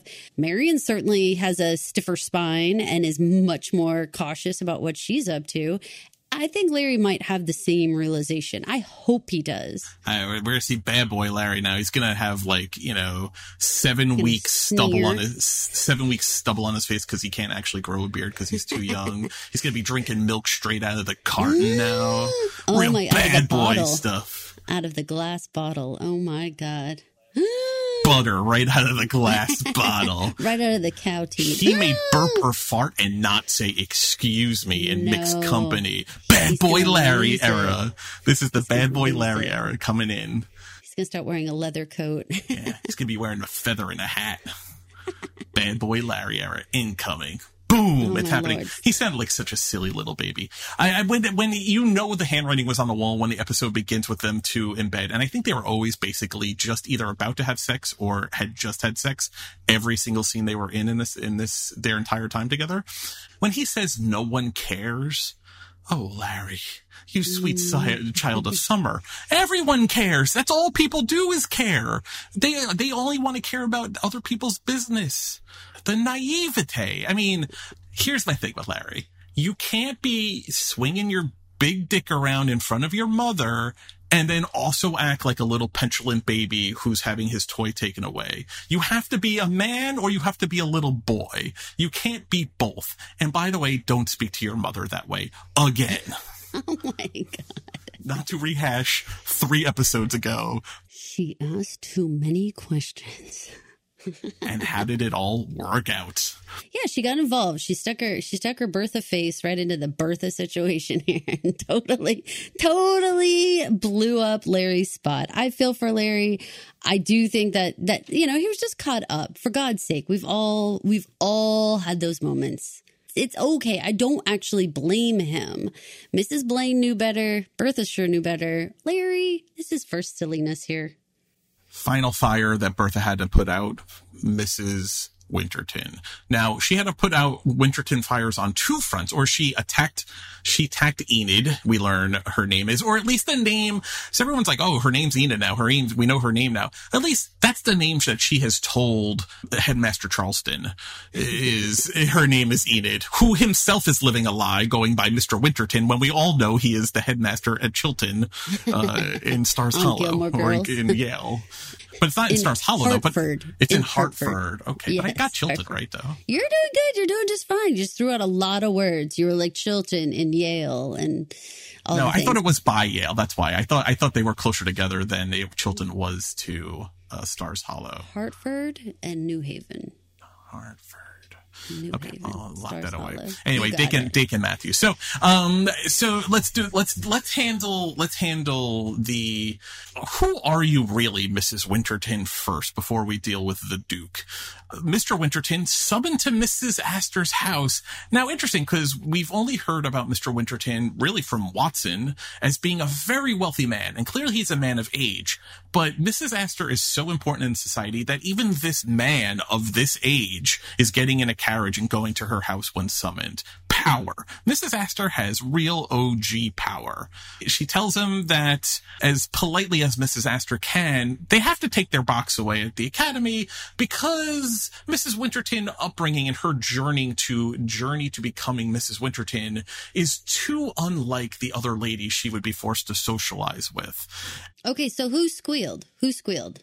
This it had to be it had to be Bertha dropping a dime, right? Which is interesting that she I would don't know. employ. Curious. Did she drop the dime herself to Mrs. Astor, or did she use an intermediary like Aurora or Ward McAllister or someone else? Maybe Ward. Ward seems like you're very like because because you could tell that and not be concerned that it would come back to haunt you. Anyone else you told trouble because it could get out into like regular society in a way that could like harm you. But if you told Ward, that Ward's going to be cooler about just getting it right to Mrs. Astor. Right, but because the, the the wagons were really circled tightly on this, that really only people inside the Russell household knew, and we know mm-hmm. that because Oscar was aware of of who Turner was, but didn't know she had become Mrs. Winterton literally until he reads her name tag or her placement tag at her seat before looking up and seeing who she was. So even he didn't know. So it had to be a very tight circle of where it originated from. So I I think it's Bertha to Ward makes sense to Mrs. Astor. Hey, what do you think about Bertha being so forward as to go in that room and switch around the place cards? Dangerous business, but I loved it. I mean, she I loved it. she was seizing her opportunity. And also later when George is like, "You're wrong, my man. She's in the right spot." I was like, "I love that defending the place car switcheroo. I love that." So still back with Mrs. Astor, Mr. Winterton threatens that he will not forget the insult, and then neither will Mrs. Astor. That feels like an empty hollow. What do you? Is there anything Mr. Winterton could possibly do? Him and his uh, bougie wife uh, Nah. do to take down Mrs. Astor? That seems like a hollow threat. Yeah. Nah, yeah, total hollow threat. And and anyway, he said at the end of the whole conversation, he's like, "There's nothing really much for me to say once like the blade's already already fallen." Like, I mean, he realizes. And P.S. I don't think he gives much of a shit about really being at the opera. So, I mean, he knows his wife's gonna be pissed, and he's like pretty thrown by like what's going on here. But I don't think he's actually overly sad about not having to go to the opera. But I really do think that this is gonna have to like be answered as to like what is your story, Winterton. She gave a massaged history, but she gave a an history, a history of of her time with Bertha and how they would know each other as as a companion versus a lady's maid. You think that's enough to stave off Mr. Winterton throwing her out on her ass if it all comes out? Has, has she said enough with enough detail that she can tell him, "I told you this and you understood"? Well, it was tricky when she said that because it was very much just sort of like relying on this like doddering old man kind of idea that like, oh, I told you, you're just not remembering. And it's like, huh, okay. I mean, uh, to me, I'm sure she said nothing ever about any of this. And it's just now that it's brought up, she's like, oh my God, it was like eight months ago. I told you the whole thing. We had an afternoon. And she's just lying. This is what I think happened. I don't think she said one peep about her history to Winterton. Real talk. Does she look like an Enid to you? Uh, I That's a really specific name. It's a really yucky name. I don't know. I mean, maybe because she reminds me very much of Mrs. Gulch from Wizard of Oz. So sure, Enid works. There was an Enid on Wednesday. When I heard the name, I was like, I, I, I was like, that name, that name is ringing a bell. Like I've heard the name Enid wildly enough recently. So the Duke of Buckingham, not a real person. But so here is why why introduce the Duke of Buckingham at this uh, at this juncture in the show. We haven't really talked about it, but Bertha is largely modeled on uh, Alva Vanderbilt. Alva Vanderbilt had a daughter, Consuela Vanderbilt. Alva eventually arranges for Consuela, uh, Consuelo, sorry, to marry the ninth Duke of Marlborough in 1895. Now, they were separated by 1906. They were divorced and got the marriage annulled in 1921, and she was married to some French aristocrats like that same year. Gladys is the stand-in for, for Consuelo, insofar as these people are as as far as Bertha and Gladys are modeled on anyone, the idea being, and I think the fan speculation is that we're setting up by introducing the Duke of Buckingham, this fictional Duke. There were Dukes of Buckingham. There have been four creations of the Duke of Buckingham going back to the 1400s. The title has been created and then burnt out four times. There was a Duke of Buckingham actually alive at this point, but he was 60 years old and he was the last of his line. It was the Duke of Buckingham and Chandos. So this guy in this in this show being played by Ben Lamb is not real. But the idea being that maybe he is a stand-in for the Duke of Marlborough and that Gladys will be betrothed to him and she will become what were known as the dollar princesses. Basically, the royalty, the, the extended royal family in Europe running out of money flocked to New York in the 1800s, in the late 1800s, married rich daughters and then went back to Europe. So they took money from the states with the royalty and power and prestige that came with the peerage in England, and they merged those families. It's the same setup actually in Downton Abbey. The the Crawleys, he was a, of a peerage, and she was of a dollar princess, of the daughter of a wealthy family, and they went to America, married her, and came back. And so so it, the setup is is well known in the Julian Fellowes pantheon. So the idea being that maybe Gladys, and there's even a hint, I think, when Bertha makes a pitch to the Duke to come stay with them in Newport, she says, I have a son and daughter that aren't much younger than you. They're already laying the groundwork. And I think a lot of the conversation George and Bertha are having about did we like the Duke? Was he nice? Was all related to is she suitable for Gladys? I think ultimately that's going to be where the storyline goes. He seems like such an adult, grown man in his own skin and like uh, Gladys, I mean, it, God, he, she seems more like a daughter to him. I mean, maybe age wise they're not, but I mean, like stature wise and the way they carry themselves and the things that they have going on. Oh my goodness, she she is very young for him, very inexperienced. Just to give you an idea of how poorly the marriage went between Consuelo Vanderbilt and the Duke of Marlborough, the bride needed to be locked in her chambers the night before the wedding so she wouldn't run away, and her tears had to be sponged off of her face. That is how poorly she did not want to dude. she did not want to marry the old duke of marlborough the ninth duke of marlborough. I've been sad about lots of stuff. I don't know if i've ever sponged tears off my face. That seems pretty pretty lot of tears i tell you I agree with Bertha. He was younger and nicer than I assumed he would be. All the more reason to maybe make him a match with Gladys, maybe not to make him a tyrant. So the idea being, this is not who you would have picked Gladys, a man you've never met from across the pond who is significantly older than you, but he's nice and he's not unattractive. So hey, I wonder, you know, a little bit. Um, if you remember in Oscar's pitch, one of the things he tries to sell himself on is that he will inherit his mother's home, and so therefore Gladys will live just across the street from them. Your grandkids as well, in theory, right? Uh, it would be very, very different if Gladys married a duke and headed off to Europe. Like, that would be a very different scenario for George and Bertha. It would be interesting because I think in a modern day, people might choose to have their family close by I think George would want his daughter to be close by. I don't. I think Bertha would be perfectly fine for her to go. I feel like it would be a reason for them like to go. Feather in her cap. Oh, a feather in a cap, and now they get to, now they have a castle or a, a, a, grand estate that they could go vacation in half the yeah. year if they so choose across the way. Which again, uh, you even hear Mrs. Winterton say or Turner say uh, to Maud and Oscar that they stayed with the Duke in uh, Castle Sidmouth. Uh, Sidmouth, I believe, is what she said, which I looked it up. I believe the castle, uh, Castle Sidsbury, which is the closest to the castle that she may be referencing, is actually just a, like an, an old hill that dates back to like the Iron Age. May Turner was even lying about that, or that she she only came up like she maybe heard about this castle that turned out was actually just a, a fort, like a hill fort ruin from a thousand years ago. So Bertha is putting her best foot forward with the Duke, and they're they're making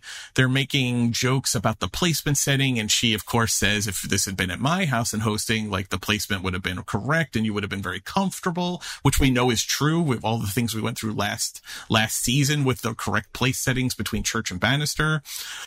And then he says, well, was that an invitation? And I found that to be very cheeky for the Duke. And he has to know she's a married woman and his, his husband, her husband's in the room somewhere. George is watching them.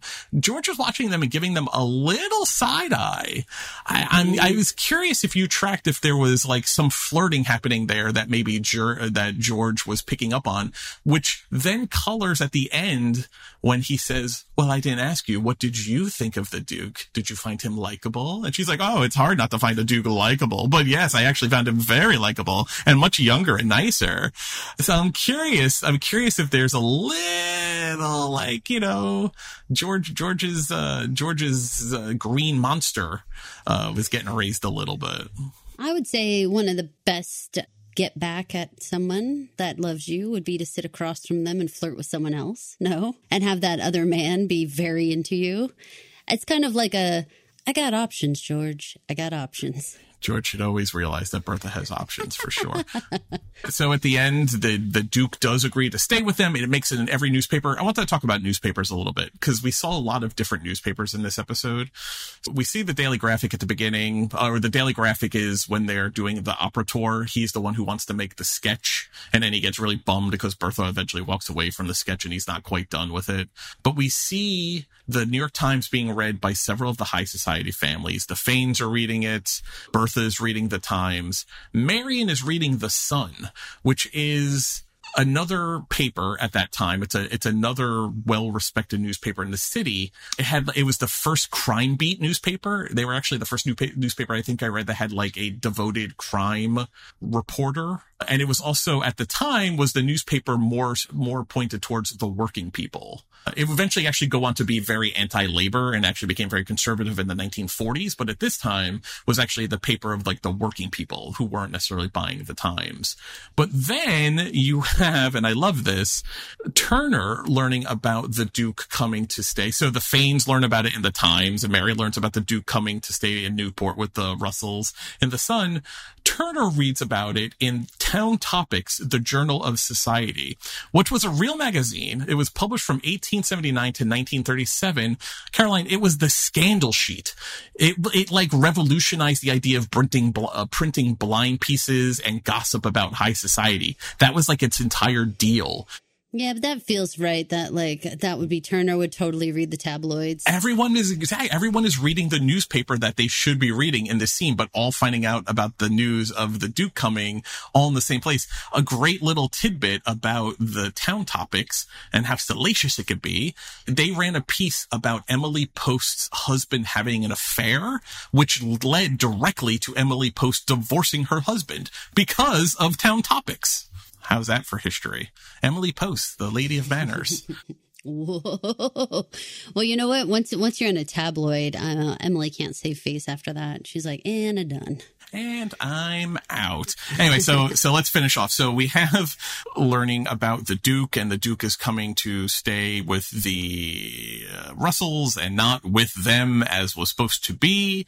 And you have this hysterical flipping out and losing her shit, which ends the episode. And it made me laugh so hard, even harder than Big Baby Larry and his, we're going to be married to the end of time, man. I'll take on my mom. Her screeching that she does at the end of the episode is so dramatic. And there's the end, like the very last word she says, she's actually looking right at the camera. It cracked me up every time. And also just, I love when Turner gets, which, you know, her come up. And so let, let's end this discussion with, uh, with Turner just losing her her shit as uh, Headmaster Charles Charleston, Headmaster Charleston, is that right? Charleston, yes. Yeah, Charleston. As uh, Headmaster Charleston tries to assuage her that there are other dukes that they can find. He is to be the guest of Mr. and Mrs. George Russell in Newport. She's giving a dinner in his honor. Perhaps we'll be invited. First, she has me thrown out of the academy, and now this? My dear, please don't upset yourself. I will upset myself. And I'll upset Mrs. George Russell if it's the last thing I do. Enid, there will be other dukes. I don't want other dukes! I want this duke! We found him, and he's mine! But that witch has stolen him from me! To say nothing of the strong uh, Mrs. Gulch vibes. I was going to say, as soon as you say the witch, I was like, oh, you can't say that because then that just puts that back on you. but even but before that, she says, uh, she's like, and I'll get Mrs. I'll get Mrs. Russell too. Which uh-huh. like, when she's like, and I'll get the little dog too. But she says, totally. I'll get Mrs. Russell too. She's got the Gulch going. She was going full Wicked Witch of the East a, a, big episode. I mean, it was, eh, there were just a couple of things. They actually, storyline wise, scaled it back. They focused a lot on, eh, there was the Peggy, there was the Opera House, there was Turner, there was Larry, and then Ada, and Ada the Reverend. So I guess there was a lot going on, but it felt like they scaled it back and really devoted time to bringing to at least plateau, if not resolution, to launch the back half of the season. Four down, now four to go. Are you happy with where we're at here at the end of episode four? What do you think, or what's your priority for getting resolved in the back half of the season? Gosh. Well, I think that George and everything having to do with the strike has definitely got to be the back half of the Oh, season. I didn't even talk about that. Do you want to play that clip? Do you want to, yeah, do you want yeah. to play like, all right. So this is the clip. So George has to walk into his office. Workers are striking outside. He slams his fist on the ground and we have this. Why must I be the villain in every story? I employ thousands of men. I have lifted whole towns out of poverty. And yet I'm the tyrant who crushes the faces of the poor. I'm told they have a date set for the strike. Pinkerton's men say the same and it'll be soon. We're ready whenever it comes. We have defenses around the mills across the river, and we have enough scabs to keep production running. Let me be clear, Mr. Russell. The strikers will do whatever it takes to keep the scabs out. The governor has given me his word. His militia will get the scabs into the mills. We hope. They won't fight against armed men. They will if they're armed themselves.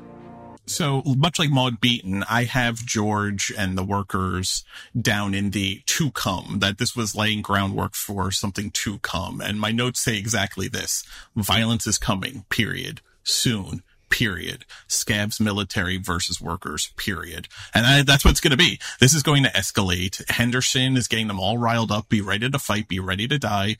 Mrs. Henderson handing him his little tea, being like, I'm not down with dying. I want to be not being a mm-hmm. dressmaker anymore. And it's going to come to a head. And this is laying the groundwork. Violence is assured now because they it's like Chekhov's gun. They have laid the way for the military, the the governor being involved, scabs being ready to roll. They already hired the scabs. They are ready to go. The, the workers won't let the scabs through without it getting physical. This is going to explode. We're going to have an explosion in Pittsburgh of violence. I agree with that wholeheartedly. Um, additionally, I think that there's definitely, you know, a lot more up Miss Turner's sleeve. I don't know if she gets to stay Mrs. Winterton. I don't know what Headmaster Charleston will do now that he realizes that his wife has not been honest with him and that it's actually having huge social ramifications for him.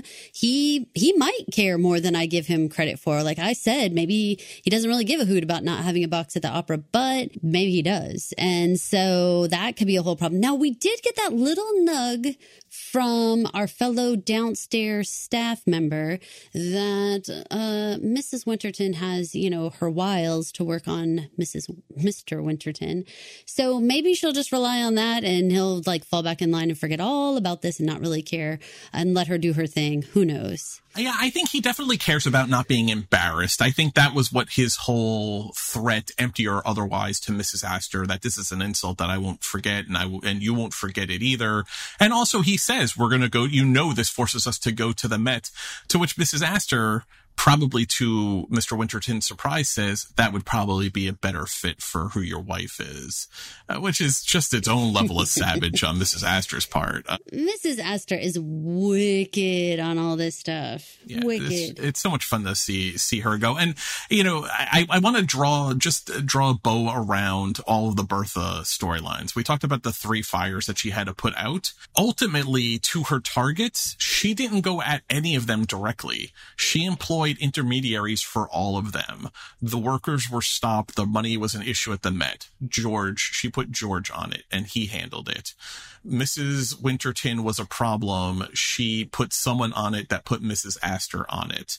The Duke was a problem. So she got the Duke to accept his invitation and the papers acted as the intermediary to let the world know.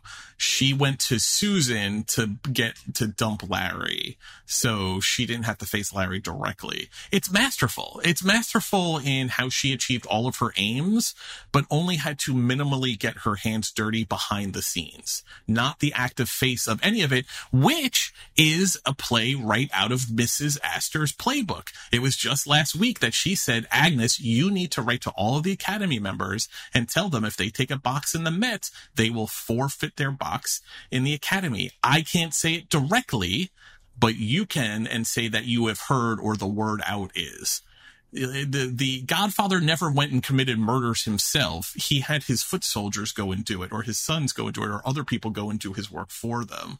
It's it's a real masterful stroke for Bertha to be employing this so so wisely on so many different kinds of things. She knows just the right tool for every situation, and I really admire that about her.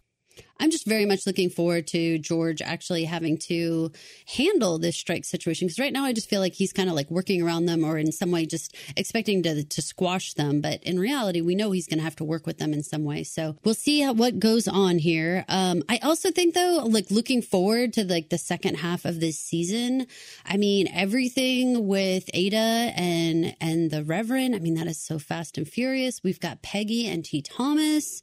What is going on with them? I feel like we got some like kind of softer looks at a T. Thomas at Peggy, which I'm not exactly calling straight chemistry, but I am saying like there was some like lovingness in his eyes, I would like to say. What do you think? What's coming up for the second half? What do you want to see? I think the biggest thing I think I want them to av- avoid doing is introducing anything new. I think they have tantalized us and I think they've put stage up with curtains in front of all of these storylines. So Reverend and Ada. All right. Now she's been engaged. So now we have to deal with Agnes finding out about the engagement, whether Agnes is going to take that sitting down or she's going to stand up and insert herself in the process. And really, what is the Reverend story? I think that's the big curtain reveal for that.